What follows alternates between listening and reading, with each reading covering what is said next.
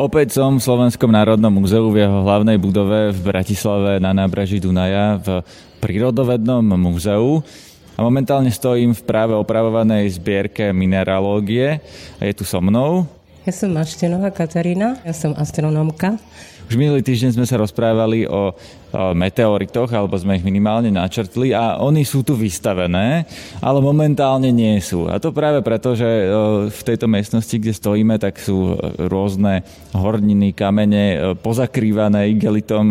Táto expozícia sa práve prerába. A pozeráme sa vlastne len na panely o košickom meteorite, o tom si ešte povieme svoje, ale predtým mi prosím vás povedzte, kedy ľudia v múzeu približne aspoň budú môcť znova vidieť meteority, meteority, ktoré dopadli na Slovensko, kedy ich budú môcť vidieť na vlastné oči? Tak samozrejme, že to závisí od nejakých tých dodavateľských e, podmienok, ktoré muzeum asi neovplyvní. Ale keď už hovoríte o tých meteorách a meteoritoch, tak Predvčerom sme videli tu na Slovensku jeden veľmi jasný meteor, ktorý patril do meteorického roja Akvarit a skutočne bol vynimočnej jasnosti, dokonca sa rozprskol a e, sú zase ako snahy, že pôjdeme hľadať meteorit. Takisto to bolo aj s tým košickým meteoritom, alebo teda e, ďalšími, ktoré naši astronómovia na univerzitách ako v Bratislave aj v Košiciach potom organizujú expedície na hľadanie meteoritov. Meteority ale sa ako dosť ťažko hľadajú, pretože ten pôvod, že je to vlastne teleso z vesmíru, sa zachováva len u tých kovových meteoritov, ktoré sú vlastne železné alebo železno-niklové.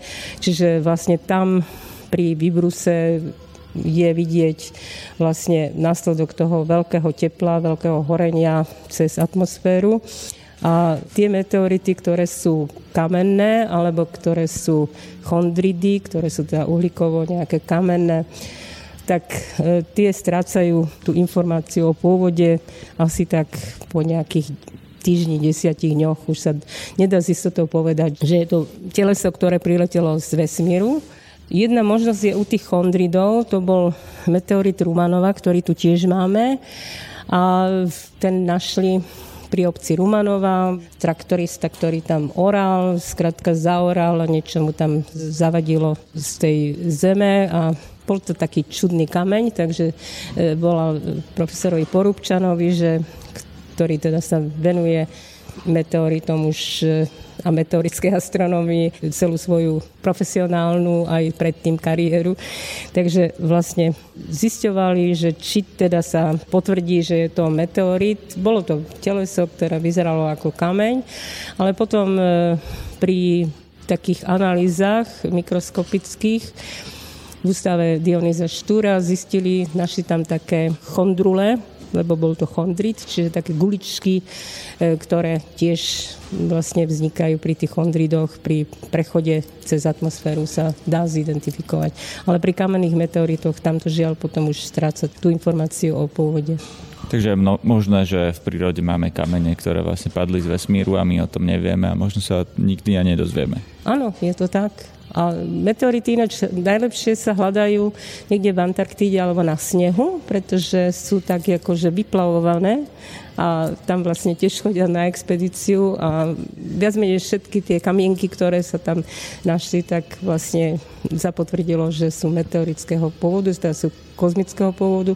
Dokonca sa tam našli aj meteority, ktoré pochádzajú z Marsu alebo Mesiaca, kde teda vlastne nejakým štrajchovým takým zrážkou E, s týmito telesami sa uvoľnilo nejaké telesko a dostalo sa na, na drahu Zeme a vlastne vletelo do zemskej atmosféry.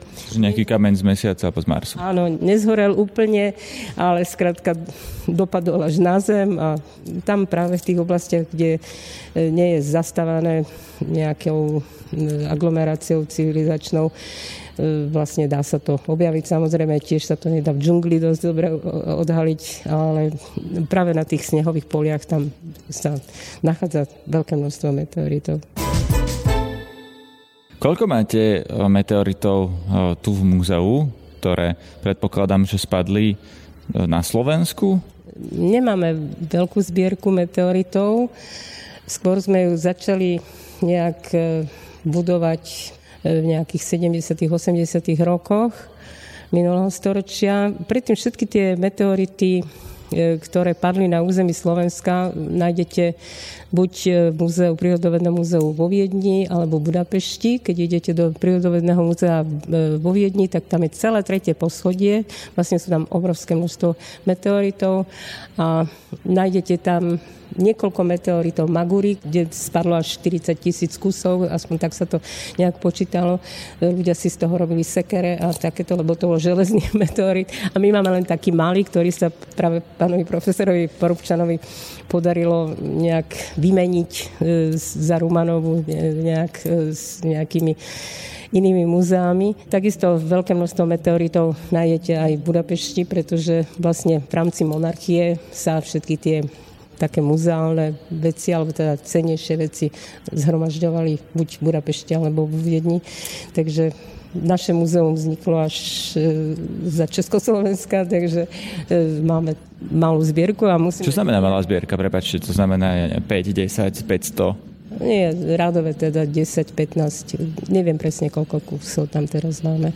Teraz sa pozeráme na ten panel, Košický meteorit panel, pretože ešte raz poviem, že táto časť múzea sa momentálne opravuje. E, je tu s nami aj pán, ktorý vlastne vykonáva tie práce, má tu pustené rádio, to je to, čo možno počujete v pozadí.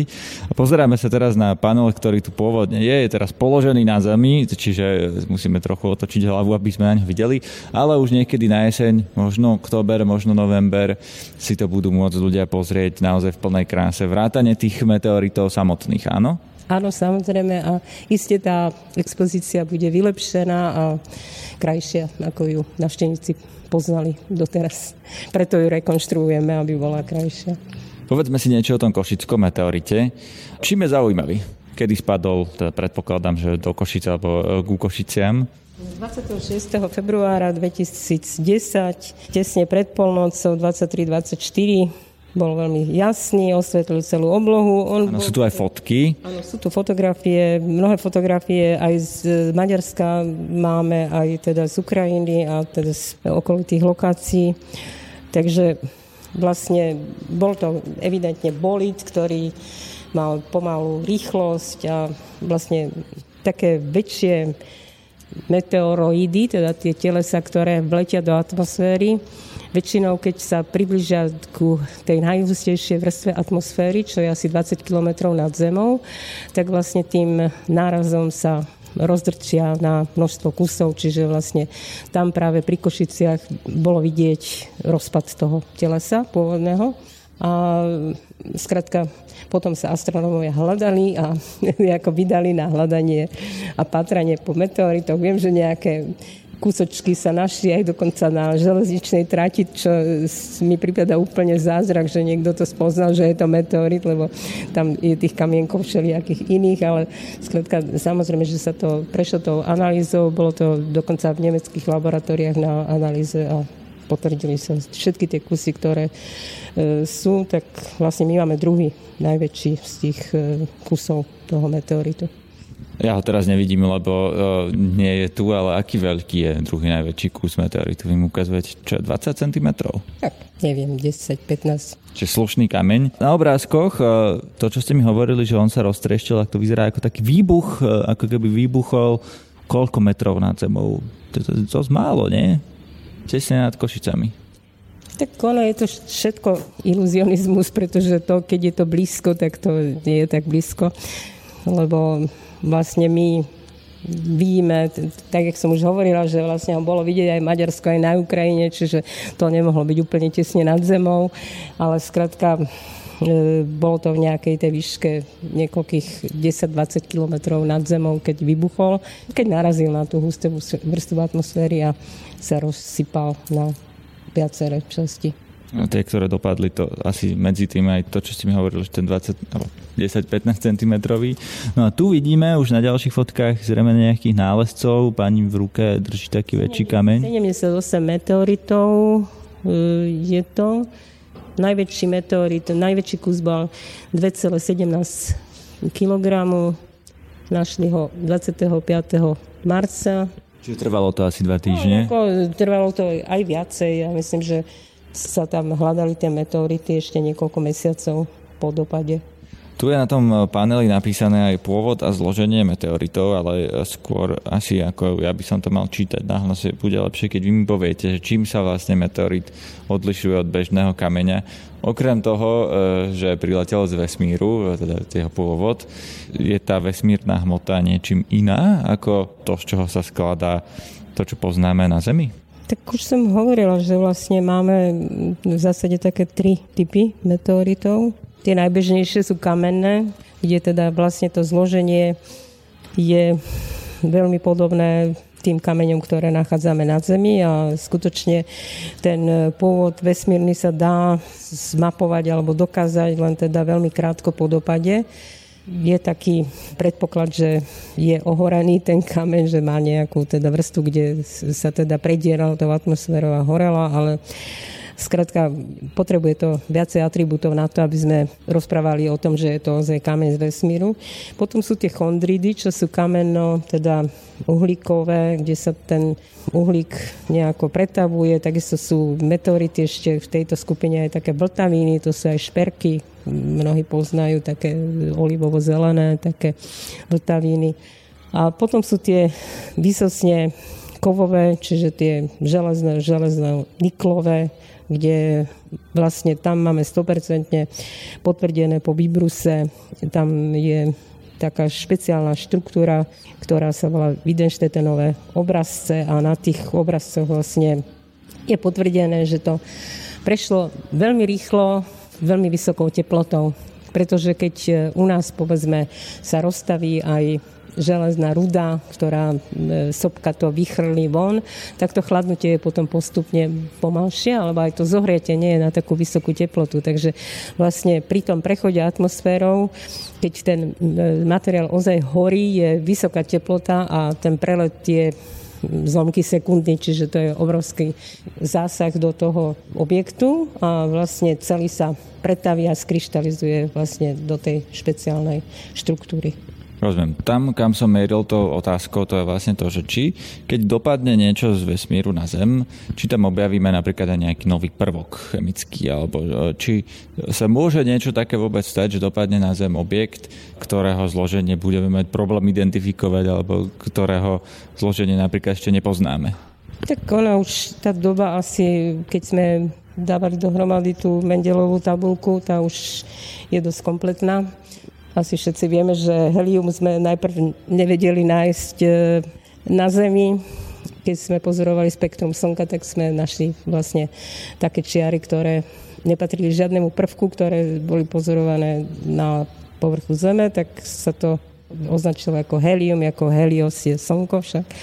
No dnes vieme, že helium je aj na Zemi, ale je to inertný plyn, ktorý teda vlastne aj je veľmi málo zastúpený. Takže tá éra, keď sa objavovali tie nové prvky, tu si myslím, že už máme uzavretú. To sa práve pýtam, či ešte môžeme objaviť niečo nové? Či ešte tá tabulka sa môže rozšíriť, alebo je to v podstate vylúčené? No, v podstate vyzerá to tak, že sa potvrdzuje to pravidlo, ako to pán Mendelejev zostavil, že sú tie atómy vlastne zoskupované z tých jadier a z tých e, elektronových obalov v takom poradí, ako to teda je v Mendelovej tabulke. A vlastne máme ju zaplnenú. A keď sa pozriete úplne na záver, tak sú tam také tie transurány. Vieme, že urán je prvok, ktorý sa rozpada, vlastne to je teda radioaktívny prvok, takže vlastne za týmto uránom je veľa prvkov, ktoré sme objavili koncom 20. storočia, ktoré boli ešte ako doplňané, možno, že aj teraz ešte sú nejaké doplňané. Ale nemyslím, že by to bolo rovno ako z tých e, objektov, ktoré dopadnú na Zem, pretože práve tie transurány sú teda radioaktívne prvky, ktoré sa dosť rýchle rozpadajú a čím majú vyššie atomové číslo, tak tým sa rýchlejšie rozpadajú, takže vlastne nemáme asi veľkú šancu objaviť to práve v týchto objektoch, čo dopadnú z vesmíru. Takže vesmír je zložený z prvkov, ktoré už poznáme. Myslíme si to tak. že, je presne z takých istých prvkov. Lebo napríklad je to helium, bolo taká ako výzva, že teda není na Zemi, že, že to existujú nejaké iné prvky vo vesmíre. No ale nakoniec sa ukázalo, že aj helium máme na Zemi, takže vlastne je to tá istá hmota, ktorú máme na Zemi a ešte samozrejme je to len tých 5%, ktoré môžeme pozorovať, všetko ostatné potom je tá tmavá hmota a zatmavá energia, takže to ešte nás čaká. To budeme musieť vymyslieť nejaký spôsob, ako získať ozaj o tom vesmíre tých 95%, ako to budeme môcť nejako údajmi a nejako ozaj meraniami podložiť. Meríte tam, že 95% vesmíru ešte vlastne nemáme zmeranú alebo zmapovanú, alebo ako si doma bežný človek eh, vysvetliť? Je to smutné, ale je to tak. je to tak, lebo len 5% e, hmoty z celého vesmíru, ktorý máme okolo seba, je tá hmota taká tá reálna, ktorú vidíme, ktorú teda môžeme spektrum z toho spraviť a skrátka to je 5%. A potom to ostatné je buď tmavá energia alebo tmavá hmota. Okrem týchto meteoritov, Máte tu ešte niečo v múzeu, čo ten návštevník múzea uvidí e, z pohľadu vášho odboru e, zaujímavé? Máme programy pre školské skupiny, ktoré teda si to môžu objednať a môžu sa dohodnúť na nejakej téme, aj, aj konkrétne si môžu ako svoju tému vymyslieť a deti sa potom pýtajú, čo ich zaujíma z astronomie. V takých e, obdobiach, keď majú v škole tú astronómiu, napríklad prírodovedie, začiatkom školského roka majú štvrtačkovia práve stavbu slnečnej sústavy, potom v zemepise sa to objavuje, potom na strednej škole sa to objavuje. Takže vlastne v takých obdobiach máme niekedy aj k dispozícii takú výstavu, ktorú sme robili v rámci projektu sú to panely, na ktorých sú také základné informácie z astronomie rozobrané, čiže je tam stavba vesmíru, vývoj slnečnej sústavy, vývoj vesmíru, malé telesa, meteority, zatmenia, zakrytý telies, e, hviezdna obloha, mapa oblohy a takéto. Máme aj také malé nafúkovacie planetárium, ktoré žiaľ v tomto období vlastne covidu e, sa nedá používať, lebo má len priemer 6 metrov, čo je veľmi malý objem, takže pri tých obmedzeniach covidových e, sme nemohli ako planetárium ponúknuť ani na noc múzeí, ani na tie e, školské skupiny. Keď sa deti chcú dozvedieť niečo o vesmíre v Bratislave, povedzme, je toto ich najlepšie miesto, alebo existuje tu nejaká hvezdáreň, alebo nejaké iné pracovisko, ktoré im vie vysvetliť vznik vesmíru lepšie ako práve expozícia s košickým meteoritom a ďalšími meteoritmi. Tak ako snažíme sa robiť tie interaktívne výstavy a nejak teda aj to mini planetárium sme vlastne kúpili ako Združenie Planetárium Bratislava. A priznám sa, že ja už niekoľko desaťročí, dosť veľa desaťročí e, sa snažím, aby sa v Bratislave niečo také postavilo alebo nainštalovalo. V dnešnej dobe ani to nevyžaduje nejakú špeciálnu stavbu ako planetárium, pretože e, v dnešnej dobe, keď máme všetko z počítača, tie prvé planetária boli vlastne projektory, ktoré mali to e, zariadenie vlastne navrtané, presne nastavené na tú e, zemepisnú polohu. V dnešnej dobe počítačov sa skutočne dá ten projektor postaviť kdekoľvek a dať tam nejakú kupolu, ale zatiaľ sa mi nepodarilo nejak presvedčiť ľudí, ktorí rozhodujú o prostriedkoch finančných, aby sa takéto zariadenie postavilo alebo zriadilo. Takže Bratislava nemá svoju hvezdáreň a deti v Bratislave môžu chodiť akurát tak do muzea. Bratislava nemá ani hvezdáreň, ani planetárium. Hvezdáreň je to zariadenie, kde máme reálne ďalekohľad a pozeráme sa na oblohu. My tu pozorujeme ďalekohľadmi, kde si na nábreží, ja neviem, keď je zatmenie mesiaca, zatmenie slnka, sme pozorovali Saturna. Keď sa pozrú tam tí ľudia, tak sú úplne úžasnutí, že aké je to úžasné, pretože úplne ináč to vyzerá, keď si to pozriete na internete, na obrázkoch, ktoré sú prefarbené, aby tie oči to vlastne videli, sú robené väčšinou v tých infračervených a tepelných e, oblastiach spektra. Ale Saturna napríklad, keď dáme dobre do ďalekohľadu, tak to je vždycky úspech, pretože tie jeho prstence skutočne vidieť aj v optickej oblasti, tak jak počas renesancie to videli. Takže my máme také malé ďalekohľady a snažíme sa teda ukázať niečo. V Bratislave nemáme hvezdáre a nemáme ani planetárium. Planetárium je zavretá kupola, ktorá si myslím, že by bola užitočná nielen pre astronómiu, čiže pre poznávanie e, hviezdnej oblohy alebo teda nejakých poznatkov z astronómie, ale takisto napríklad geografia alebo meranie na sfére vlastne sa úplne jednoduchšie geodetom alebo nejakým týmto oblastiam vysvetľuje. A takisto existujú rôzne filmy, ktoré sú rovno robené na kupolu, ktoré sú zo všetkých prírodných e, oblastí, čiže môžete byť pod morom, máte to ako na celej ploche tej kupoly a vlastne ten počítač to má tak naprogramované, aby to pokrývalo celú oblohu a vlastne ste ako v mori alebo ste ja neviem, niekde v džungli.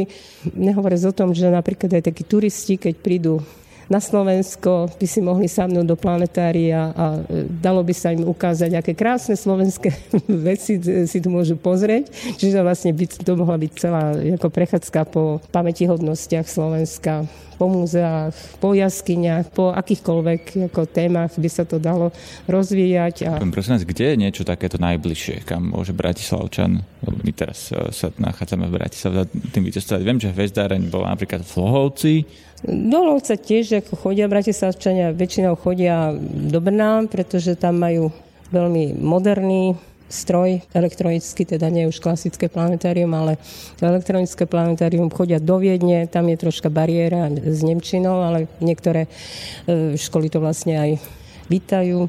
V Brne majú aj, okrem planetária, majú samozrejme aj hviezdareň, kde sa dá pozrieť aj ako slnko, aj planety, majú väčšie ďalekohľady.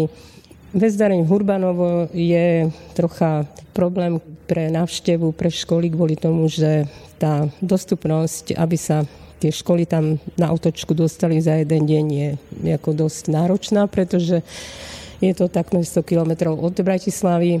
E, tie spojenia nie sú až také priamočiare, takže hovorím, preto aj to Brno je najjednoduchšie, lebo to vlak vlastne vysadí rovno v Brne pri planetáriu takmer.